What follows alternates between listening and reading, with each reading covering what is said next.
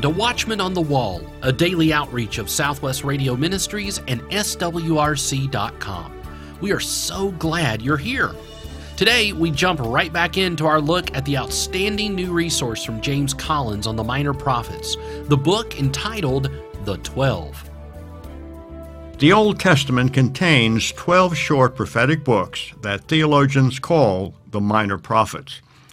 These 12 men speak on topics that read like tomorrow's headlines.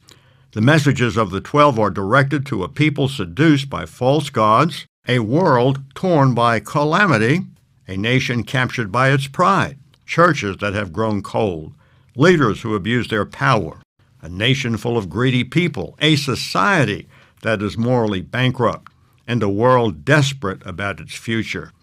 The messages of the 12 minor prophets offer the word that we need today. To help you take a fresh look at the minor prophets, Beacon Street Press has published a new book titled The Twelve. Joining me to talk about the 12 is James Collins.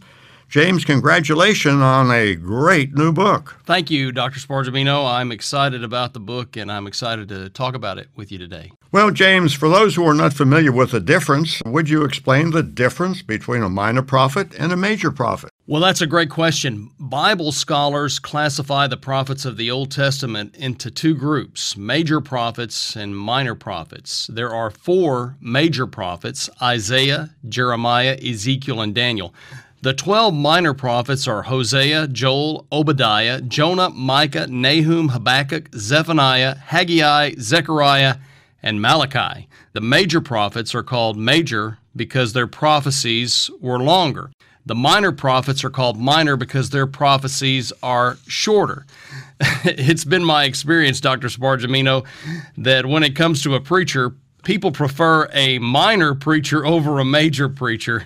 And I guess you could call the major prophets long winded preachers, and the minor prophets would have made modern church people happy because they were short winded preachers. But little is much when God is in it, and there are some fantastic messages contained in the writings of these minor prophets. We could spend 12 programs talking about each one of the 12 minor prophets, but today we're going to just briefly touch on each one. So let's start with Hosea.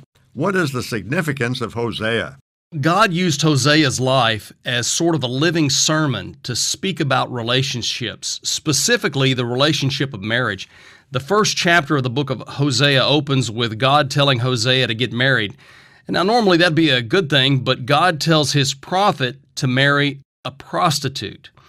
Now, at first, it seems that Hosea had a good relationship with Gomer, but somewhere along the way, she returned to her old life of prostitution. She abandoned her husband and her family, and eventually she ends up a slave. And I think the message for us today from the book of Hosea is there comes a point in the life of every sinner where you're on the auction block of sin, just like Gomer, just like Hosea's wife. You're doomed. And the devil says, I've got you, and nobody can pay the price. But just like Hosea came and purchase Gomer, Jesus comes and says, I will pay your sin debt. And Jesus paid the price to redeem you and I from the chains of sin. But he did not redeem us for us to go out and play the harlot anymore. He redeemed us so we could live as changed people. He demands now our faithfulness because we were bought and paid for with his precious blood. In chapter 2 of the 12, you write about the prophet Joel.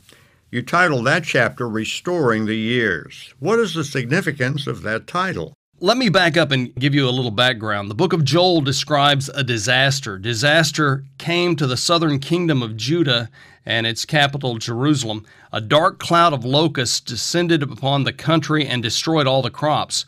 These locusts stripped away every single bit of vegetation. Now, the people could have fought against a human enemy, but they had no defense at all against this swarm of destructive locusts. And these locusts were God's judgment upon Judah's sin. You know, Dr. Spargimino, sin always brings judgment. Sin always brings misery. Sin always brings destruction. Like devouring locusts, sin will waste people's lives and strip away everything good from them. But in Joel 2:25, God says, "I will restore to you the years that the locust hath eaten." God doesn't say I might or I may. He says I will restore to you. And you know, if you've made some mistakes, you can't undo the past, but you can redeem the life that you have wasted. You can go and continue on. Now, you can't go back and live those wasted years again, but God can restore the life that you have now, and He can give you a better future. Another one of the 12 minor prophets is Amos. He was an unusual prophet, wasn't he? Well, that's true, Dr. Know, Amos was not a traditional prophet, priest, or preacher. He was a country farmer. He didn't have the credentials of a traditional prophet. He never went to school. His family members were not prophets. He was a sheep herder and a tender of sycamore trees. Well, how about the message of Amos? It was kind of unusual, wasn't it? Well, yes, sir. Amos spoke of a famine, not a famine of food or water, but a famine of hearing the word of God. In Amos 8, we read, Behold, the days come, saith the Lord God, that I will send a famine in the land, not a famine of bread, nor a thirst for water, but of hearing the words of the Lord.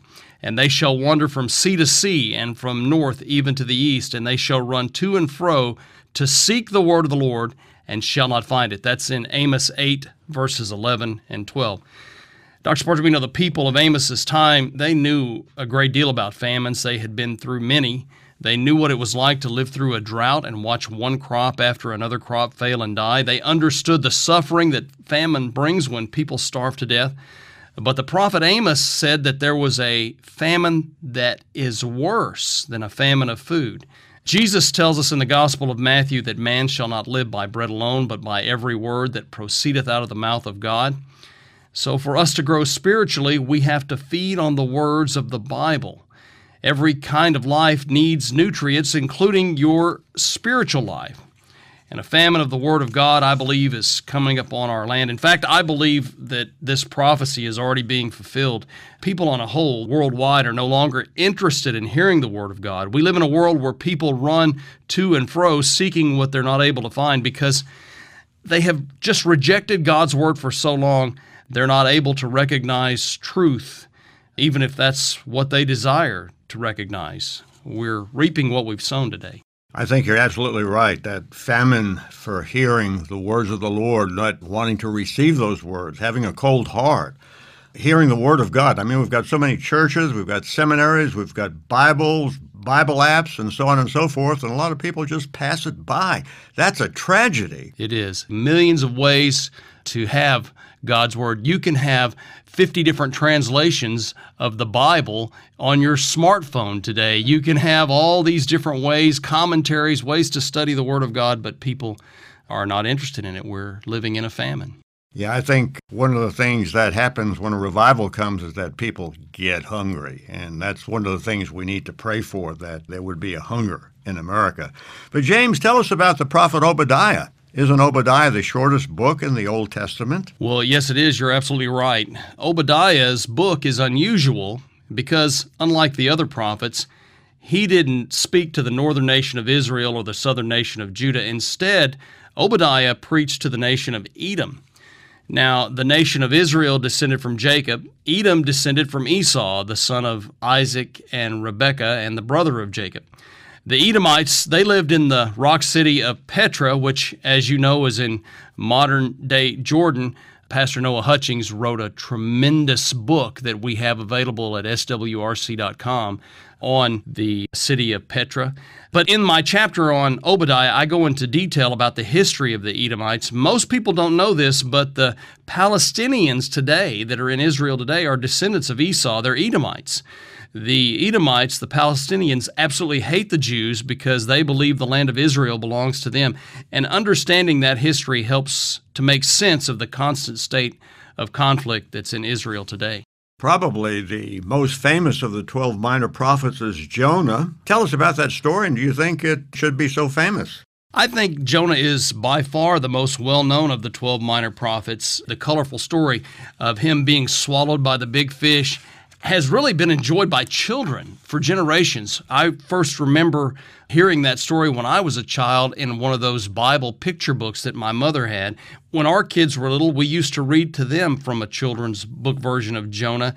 And I think that's why that is such a popular and famous story today.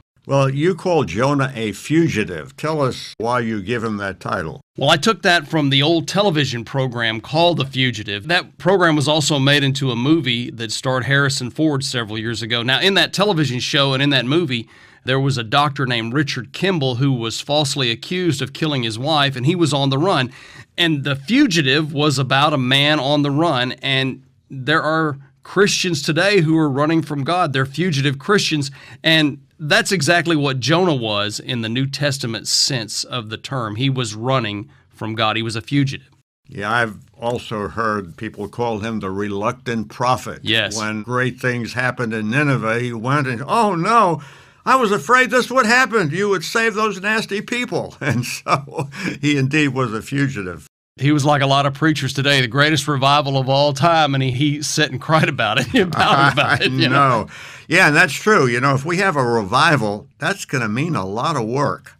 You know, I've often told our churches, people look at the clock around 12 o'clock, they want to leave. But can you imagine if there was about 60 or 70 people came in from the street and they were weeping and they were moaning and they wanted to be counseled and, they, and you say, well, wait a second, I've got to go and have lunch. No, wouldn't say that. So revival does call us to work, to pray, to be faithful and diligent in the Word of God. Those times are precious and they're few and far between. And isn't it special when something like that happens and when you see a manifest move of God like that? I want those times for my life and for my children. I want to see my children experience things like that. I remember in Pakistan, we had some meetings in some very rural villages, and there was only one bare light bulb. And the meeting went on and on and on. And I looked at my clock and it was after midnight, almost one o'clock. And Pastor Victor said, We're not supposed to be here that late. They told us to get out of here before it gets dark. But who cares, right? When Amen. the Lord is working, we're, we're doing his work. Chapter 6 of the 12 focuses on the prophet Micah. There was one verse that you focused on in that chapter. Tell us about that verse and why you put so much time on it. I spent a lot of time unpacking Micah 6 8. If I could sum up the Christian life in one sentence, it would be that verse. Micah 6 8 says, He hath showed thee, O man, what is good, and what doth the Lord require of thee, but to do justly, and to love mercy, and to walk humbly with thy God. What does do justly mean? It means to treat people fairly. Do justly to people at work. Do justly to people at school, at church, at home. Treat others like you would want to be treated. Love mercy. That means treating others with compassion. Be kind to people. Be nice. When that little girl knocks on my door to try to sell me some Girl Scout cookies right in the middle of my favorite football game, I'm going to treat her with loving kindness. When the waitress messes up my order for the third time, I'm going to treat her with loving kindness. When the kid at Walmart can't seem to get the cash register to work and I have to stand in line for 20 minutes, I'm going to treat him with loving kindness.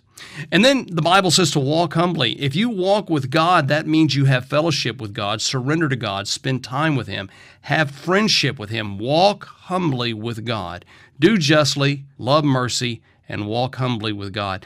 I pray every day that God helps me to do just that. Hebrew prophets sounded a very needed note for us today, and it's amazing. I love that verse in Micah 6. But what about the message of the prophet Nahum? What is the message and what does it tell us today? I think Nahum's message for us today is sort of a sad one. The message that Nahum had was God's grace has its limits. You see, Nahum is a companion book to the book of Jonah. God sent Jonah to the city of Nineveh, the capital of the Assyrian Empire. Assyria was a bitter enemy of Israel, and eventually Assyria overran Israel and took the nation into captivity. Nineveh was a place that was famous for being brutal. Still, God sent Jonah there with a warning. Then an amazing thing happened, like we talked about a while ago. All the city, from the king down to the poorest commoner, every person in the city of Nineveh repented. They heeded God's warning from Jonah. Now, when we get to the book of Nahum, a hundred years had passed since Jonah preached there at Nineveh. After a hundred years, the people of Nineveh had forgotten all about God.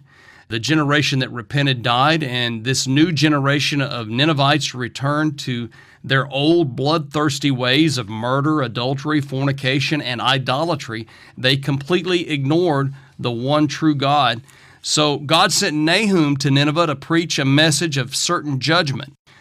Jonah told of God's grace, but God's grace has its limits, and Nahum explains what happens when God's grace reaches those limits. Yeah, it reminds me of Romans. Therefore, God gave them over. Wow, that's about as serious as uh, famine for hearing the words of the Lord. Sometimes we speak about the love of God. There is such a thing as the love of God, but God is holy and just. He gives people an opportunity, but when they continually reject Him, as the Old Testament did, Israel, Jerusalem, rejecting God, that's a serious thing. And, you know, as I've been reading and listening to you, I think of so many people in our country today. We've had so many opportunities, but yet we turn it away. Like the original 9 11, for about a week, people went to church, and after that, they went back. I think in America, we are living in a time of Jonah, but the time of Nahum is coming. God's judgment is certain, it's coming. That's profound. Any act of repentance or faith, for it to be real, it needs to stick. I know some people go to revival meetings, they weep, they cry, they get all excited, they walk forward at the altar, they make a profession of faith you never see them again. That's really not a good sign.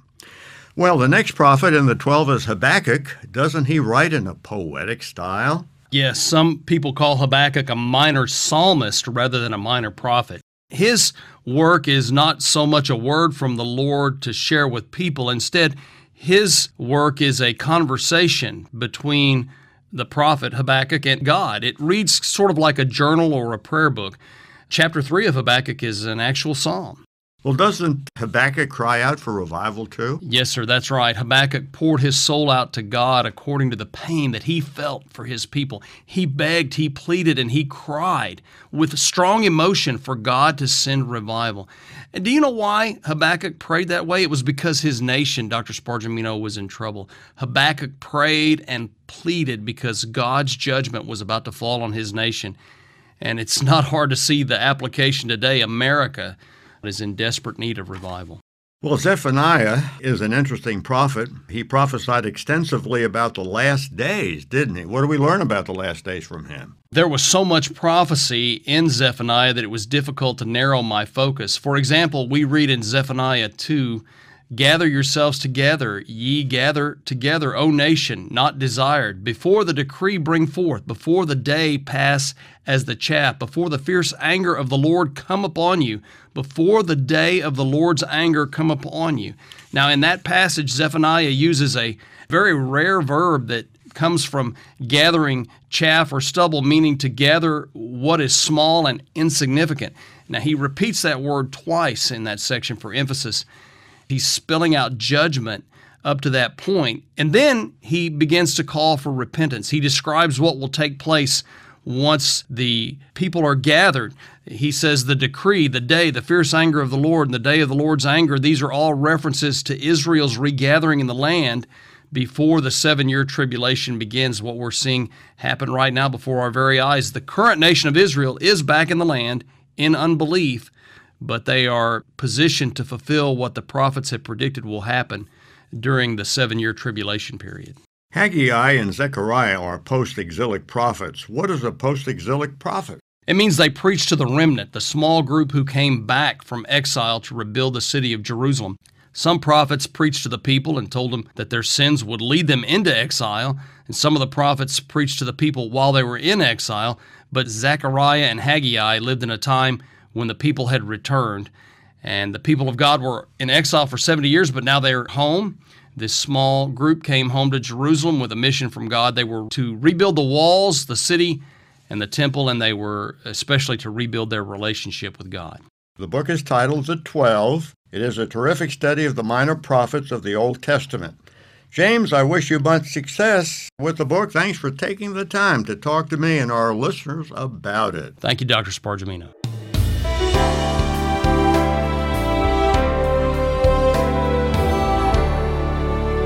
The Twelve by James Collins is filled with excellent Bible teaching and wonderful illustrations as he examines the lives of the minor prophets. Get your copy of The Twelve for a gift of $20 or more when you call 1 800 652 1144. That's 1 800 652 1144. Or order online, swrc.com. James Collins returns now with a moment of prophecy. A while back, a couple of members of the Jehovah's Witnesses came to my door. I was polite, but I told them that I was saved by the blood of Jesus Christ and that I really wasn't interested in their cult. One of them said, Sir, you're mistaken. We're not a cult. If you only understood Greek, you would realize that your Bible is wrong. I asked them to wait just a minute I went into my office and got my copy of the Greek New Testament. When I came back, I said, Here's a Greek New Testament. Show me. Show me where I'm wrong. Of course, they couldn't. They had only been told that the Bible was wrong. The Bible tells us that in the last days there'll be a rise in cults. The Apostle Paul wrote to Timothy, Now the Spirit speaketh expressly that in the latter times some shall depart from the faith giving heed to seducing spirits and doctrines of devils, speaking lies and hypocrisy, having their conscience seared with a hot iron. That passage is from 1 Timothy 4, verses 1 and 2. The members of the Watchtower Society, the Jehovah's Witnesses, have departed from the faith.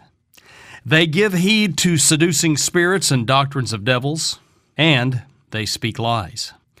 Biblically, the Jehovah's Witnesses are a cult. The World Book Dictionary says a cult is a group or sect whose practices or beliefs are separated from generally accepted values and creeds.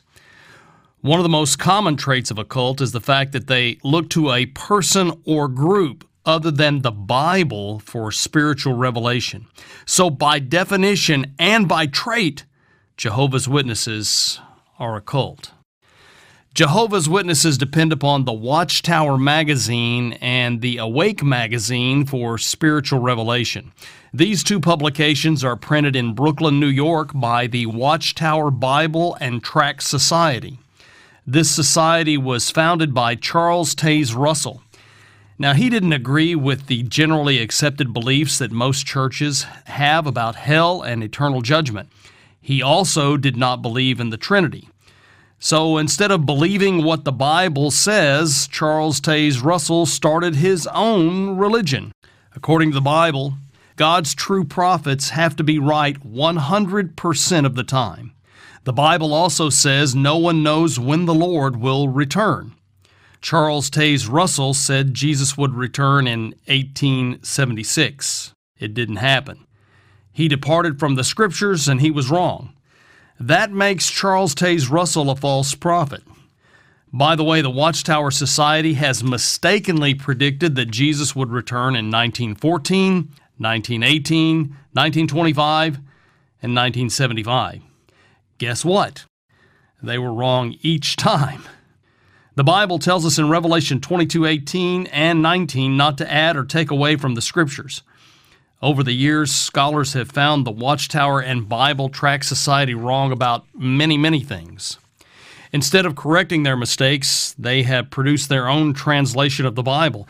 They have changed the words of the Bible to fit their own theology. Now, here are just a few of the things that Jehovah's Witnesses teach. They say that Jesus is a created being, but the Bible says Jesus is the creator. They say Jesus is actually Michael the archangel. The Bible says Jesus is the Son of God. They say Jesus was not resurrected bodily, but he was a spirit being. The Bible says Jesus appeared bodily to his disciples and told them to look at his flesh and bones. They say Jesus returned invisibly in 1914 and appeared secretly to the leaders of their organization. The Bible says Jesus will return the same way he went away, which was visibly, and every eye will see him. They say Jesus was a man when he was on earth and that he was not the Word made flesh. They say that Jesus should not be worshiped. And that's exactly the opposite of what the Bible says. They say hell is just the grave. And the Bible says that hell is a place of eternal punishment for those without Jesus Christ. They say heaven's doors are only open to 144,000. The Bible says heaven is for whosoever, whosoever calls on the name of the Lord Jesus Christ. They say salvation is only through their organization. The Bible says salvation is only through Jesus Christ. They say the doctrine of the Trinity originated with Satan. The Bible, which was given by inspiration from the Holy Spirit, teaches that there is a Godhead. Perhaps instead of Jehovah's Witnesses, they should be called Jehovah's False Witnesses. Sadly, this cult is very active. Chances are they've knocked on your door. It's reported that a membership of approximately 8.4 million members of the Watchtower Society are actively involved, knocking on doors, trying to get people to join their organization. More than 1 billion hours is spent witnessing by the Jehovah Witnesses every year. Last year, more than $200 million was spent by Jehovah's Witnesses to support their mission efforts and care for their missionaries. The group reported over 200,000 baptisms last year. There are more than 9 million home Bible studies that happen every month. Although these, quote, studies are based on published Watchtower materials, not on the Word of God. It's true that Jehovah's Witnesses work hard, but works won't save them. They need to receive Jesus as their Savior. So, what should you do the next time a Jehovah Witness knocks on your door? Treat them with Christian love and compassion. Remember, they've been deceived and they believe a false gospel. Let them know that you care about their eternal salvation. Share your Christian testimony with them. Talk to them, but don't allow them to conduct what they call a Bible study. Just speak the truth to them in love. Direct your conversation to the person of Jesus Christ and the need to put total faith in what he has done. And above all else, pray for them. Pray that they would leave the false teaching of the Watchtower Society and find salvation in the shed blood of Jesus Christ. This is James Collins reminding you that the testimony of Jesus is the spirit of prophecy. In the brand new book, The Twelve, James Collins explores the life and times of the minor prophets. James considers the circumstances under which each prophet labored, the issues he confronted, and his message meant for the people of his day, and how that message applies to those of us living in these last days. Get the 12 book and our 2022 prophecy calendar, which is based on the 12, for a gift of $20 or more when you call 1 800 652 1144. That's 1 800 652 1144. Or order online swrc.com. Tomorrow, we'll ask Pastor Larry to answer a Bible question for us, and we get listener feedback on James Collins' new book, The Twelve. Be sure to tune in on your favorite radio station or by subscribing to our daily podcast. Watchman on the Wall is a production of Southwest Radio Ministries and is supported by faithful listeners like you. Visit swrc.com.